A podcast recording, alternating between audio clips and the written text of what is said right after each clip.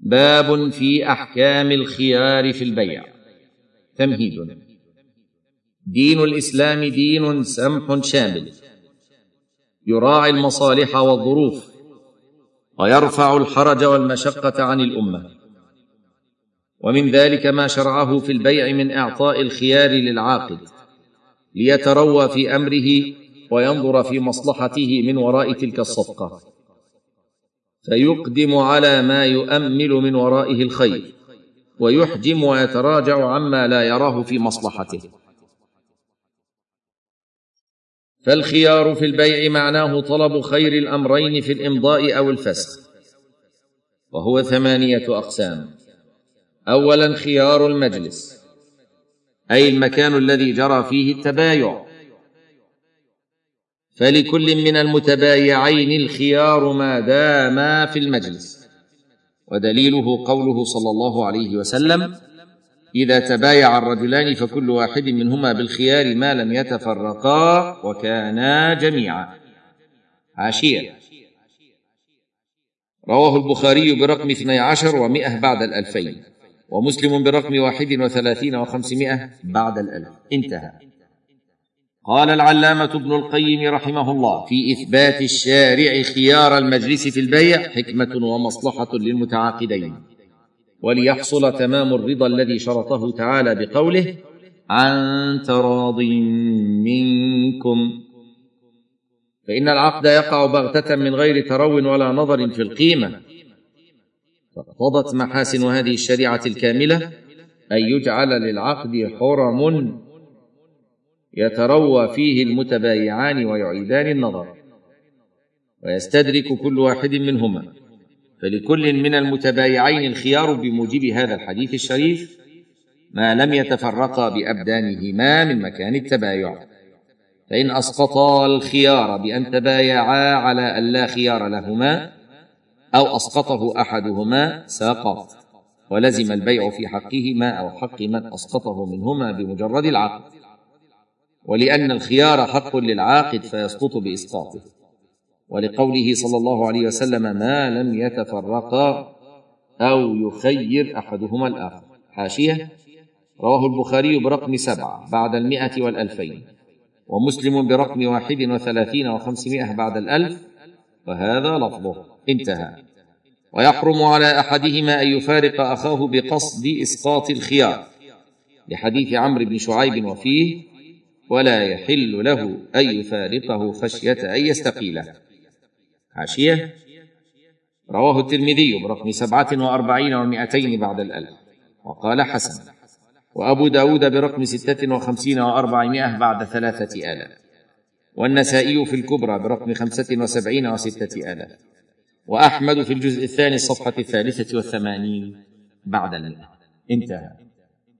الصفحة الحادية والثلاثون والمئتان. ثانيا خيار الشرط.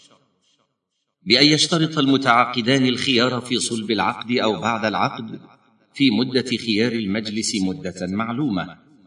لقوله صلى الله عليه وسلم المسلمون على شروطهم. حاشية رواه أبو داود برقم أربعة وتسعين وخمسمائة وثلاثة آلاف.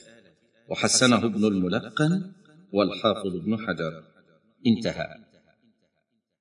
ولعموم قوله تعالى يا أيها الذين آمنوا أوفوا بالعقود. ويصح أن يشترط المتبايعان الخيار لأحدهما دون الآخر. لأن الحق لهما فكيفما تراضيا جاز. ثالثا خيار الغبن. إذا غبن في البيع غبنا يخرج عن العادة فيخير المغبون منهما بين الإمساك والرد لقوله صلى الله عليه وسلم لا ضرر ولا ضرار ولقوله صلى الله عليه وسلم لا يحل مال امرئ مسلم إلا بطيبة نفس منه. حاشية لا ضرر ولا ضرار رواه أحمد في الجزء الأول. الصفحة السابعة بعد الثلاثمائه والصفحة الثالثة عشرة بعد الثلاثمائه وابن ماجه برقم أربعين وثلاثمائة بعد الألفين وحسنه ابن الطلاع وغيره بمجموع طرقه. أما الحديث الآخر إلا بطيبة نفس منه ورواه الدار قطني في الجزء الثالث الصفحه السادسة والعشرين وأحمد في الجزء الخامس الصفحه الثانية والسبعين والخامسة والعشرين بعد الأربعمائة. وابن حبان برقم ثمانية وسبعين وتسعمائة بعد خمسة آلاف. والبيهقي في الجزء السادس الصفحة السابعة والتسعين. انتهى. والمغبون لم تطب نفسه بالغبن فإن كان الغبن يسيرا قد جرت به العادة فلا خيار. وخيار الغبن يثبت في ثلاث صور. الصورة الأولى من صور خيار الغبن تلقي الركبان. والمراد بهم القادمون لجلب سلعهم في البلد. فإذا تلقاهم واشترى منهم وتبين أنه قد غبنهم غبنا فاحشا فلهم الخيار. لقول النبي صلى الله عليه وسلم لا تلقوا الجلب فمن تلقاه فاشترى منه. فإذا أتى سيده السوق فهو بالخيار. رواه مسلم. حاشية. برقم تسعة عشر وخمسمائة بعد الألف. انتهى. فنهى صلى الله عليه وسلم عن تلقي الجلب خارج السوق الذي تباع فيه السلع وأمر أنه إذا أتى البائع السوق الذي تعرف فيه قيم السلع وعرف ذلك فهو بالخيار بين أن يمضي البيع أو يفسخ. قال شيخ الإسلام ابن تيمية رحمه الله حاشيه إعلام الموقعين في الجزء الثاني الصفحه التاسعة والثلاثين. انتهى. أثبت النبي صلى الله عليه وسلم للركبان الخيار إذا تلقوا لأن فيه نوع تدليس وغش. وقال ابن القيم حاشية الطرق الحكمية. في الجزء الأول الصفحة الثانية والخمسين بعد الثلاثمائة. هكذا أثبته هنا في الحاشية. الأول لابن تيمية ذكر إعلام الموقعين. والثاني لابن القيم ذكر الطرق الحكمية. هكذا مثبت هنا في الصفحة الحادية والثلاثين بعد المئتين. والله أعلم. وقال ابن القيم ونهى عن ذلك لما فيه من تغرير البائع فإنه لا يعرف السعر فيشتري منه المشتري بدون القيمة. ولذلك أثبت له النبي صلى الله عليه وسلم الخيار إذا دخل السوق. ولا نزاع في ثبوت الخيار له مع الغبن فإن الجالب إذا لم يعرف السعر كان جاهلا بثمن المثل فيكون المشتري غارا له. وكذا البائع إذا باعهم شيئا فلهم الخيار إذا هبطوا السوق وعلموا أنهم غبنوا غبنا يخرج عن العادة. انتهى. الصورة الثانية من صور خيار الغبن. الغبن الذي يكون سببه زيادة الناجش في ثمن السلعة. والناجش هو الذي يزيد في السلعة وهو لا يريد شراءها. وإنما يريد رفع ثمنها على المشتري. وهذا عمل محرم وقد نهى عنه النبي صلى الله عليه وسلم بقوله ولا تناجشوا حاشية رواه البخاري برقم ستين ومائة بعد الألفين ومسلم برقم ثلاثة عشر وأربعمائة بعد الألف. انتهى. لما في ذلك من تغرير المشتري وخديعته فهو في معنى الغش. الصفحة الثانية والثلاثون بعد المئتان. ومن صورة النجش المحرم أن يقول صاحب السلعة أعطيت بها كذا وكذا وهو كاذب. أو يقول اشتريتها بكذا وهو كاذب. ومن صور النجش المحرم أن يقول صاحب السلعة لا أبيعها إلا بكذا أو كذا لأجل أن يأخذها المشتري بقريب مما قال. كأن يقول في سلعة ثمنها خمسة أبيعها بعشرة ليأخذها المشتري بقريب من العشرة. الصورة الثالثة من صور الغبن الذي يثبت به الخيار غبن المسترسل. قال الإمام ابن القيم حاشية في الطرق الحكمية الصفحة الثالثة والخمسين والثلاثمائة. انتهى. وفي الحديث غبن المسترسل ربا. حاشية رواه البيهقي في الجزء الخامس الصفحة الثامنة والأربعين والثلاثمائة. والطبراني برقم ستة وسبعين وخمسمائة وسبعة آلاف. انتهى. والمسترسل هو الذي يجهل القيمة ولا يحسن أن يناقص في الثمن. بل يعتمد على صدق البائع لسلامة سريرته. فإذا غبن غبنا فاحشا ثبت له الخيار. والغبن محرم لما فيه من التغرير للمشتري. ومما يجري في بعض أسواق المسلمين وهو محرم أن بعض الناس حينما يجلب إلى السوق سلعة يتفق أهل السوق على ترك مساومتها. ويعمدون واحدا منهم يسومها من صاحبه. فإذا لم يجد من يزيد عليه اضطر لبيعها عليه برخص. ثم اشترك البقية مع المشتري. وهذا غبن وظلم محرم. ويثبت لصاحب السلعة إذا علم بذلك الخيار وسحب سلعته منهم. فيجب على من يفعل مثل هذا التغرير أن يتركه ويتوب منه. ويجب على من علم ذلك أن ينكره على من يفعله ويبلغ المسؤولين لردعهم عن ذلك. رابعا خيار التدليس.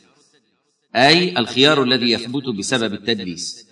والتدليس هو إظهار السلعة المعيبة بمظهر السليم. مأخوذ من الدلسة بمعنى الظلمة كأن البائع بتدليسه صير المشتري في ظلمة فلم يتم إبصاره للسلعة. وهو نوعان. النوع الأول كتمان عيب السلعة.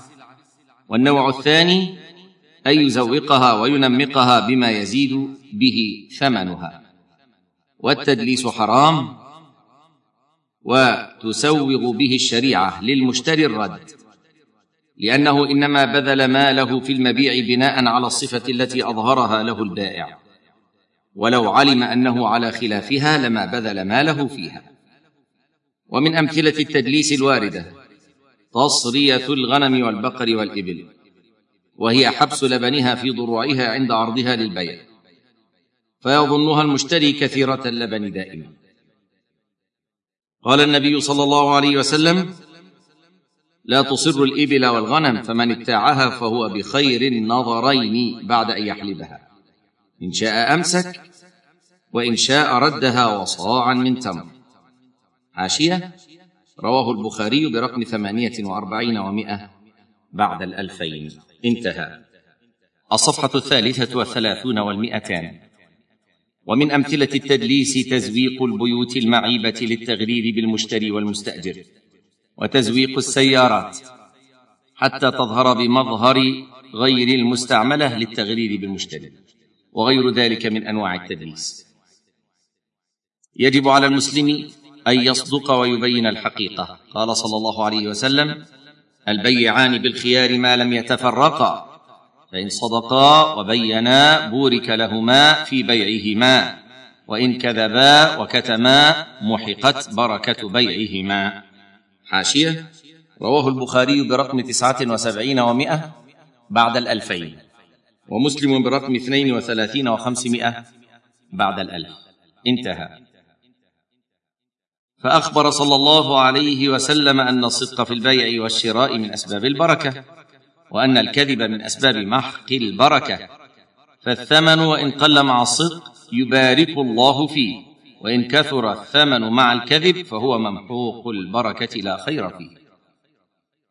خامسا خيار العيب أي الخيار الذي يثبت للمشتري بسبب وجود عيب في سلعته لم يخبره به البائع أو لم يعلم به البائع. لكنه تبين أنه موجود في السلعه قبل البيع. وضابط العيب الذي يثبت به الخيار وما تنقص بسببه قيمة المبيع عادة أو تنقص به عينه ويرجع في معرفة ذلك إلى التجار المعتبرين. فما عدوه عيبا ثبت الخيار به. وما لم يعدوه عيبا ينقص القيمة أو عين المبيع لم يعتبر. فإذا علم المشتري بالعيب بعد العقد فله الخيار بين أن يمضي البيع ويأخذ عوض العيب وهو مقدار الفرق بين قيمة المبيع صحيحة وقيمته معيبة. وله أن يفسخ البيع ويرد السلعة ويسترجع الثمن الذي دفعه للمشتري. سادسا ما يسمى بخيار التخبير بالثمن وهو ما إذا باع السلعة بثمنها الذي اشتراها به فأخبره بمقداره ثم تبين أنه أخبر بخلاف الحقيقة. كأن تبين أن الثمن أكثر أو أقل مما أخبره به أو قال أشركتك معي في هذه السلعة برأس مالي أو قال بعتك هذه السلعة بربح كذا وكذا على رأس مالي فيها. أو قال بعتك هذه السلعة بنقص كذا وكذا عما اشتريتها به. ففي هذه الصور الأربع إذا تبين أن رأس المال خلاف ما أخبره به فله الخيار بين الإمساك والرد على قول في المذهب. والقول الثاني أنه في هذه الحالة لا خيار للمشتري ويجري الحكم على الثمن الحقيقي ويسقط عنه الزائد. والله أعلم. سابعا. خيار يثبت إذا اختلف المتبايعان في بعض الأمور كما إذا اختلفا في مقدار الثمن أو اختلفا في عين المبيع أو قدره أو اختلفا في صفته ولا بينة لأحدهما فحينئذ يتحالفان فيحلف كل منهما على ما يدعيه ثم بعد التحالف لكل منهما الفسق إذا لم يرضى بقول الآخر. ثامنا خيار يثبت للمشتري إذا اشترى شيئا بناء على رؤية سابقة ثم وجده قد تغيرت صفته فله الخيار حينئذ بين إمضاء البيع وفسخه والله أعلم.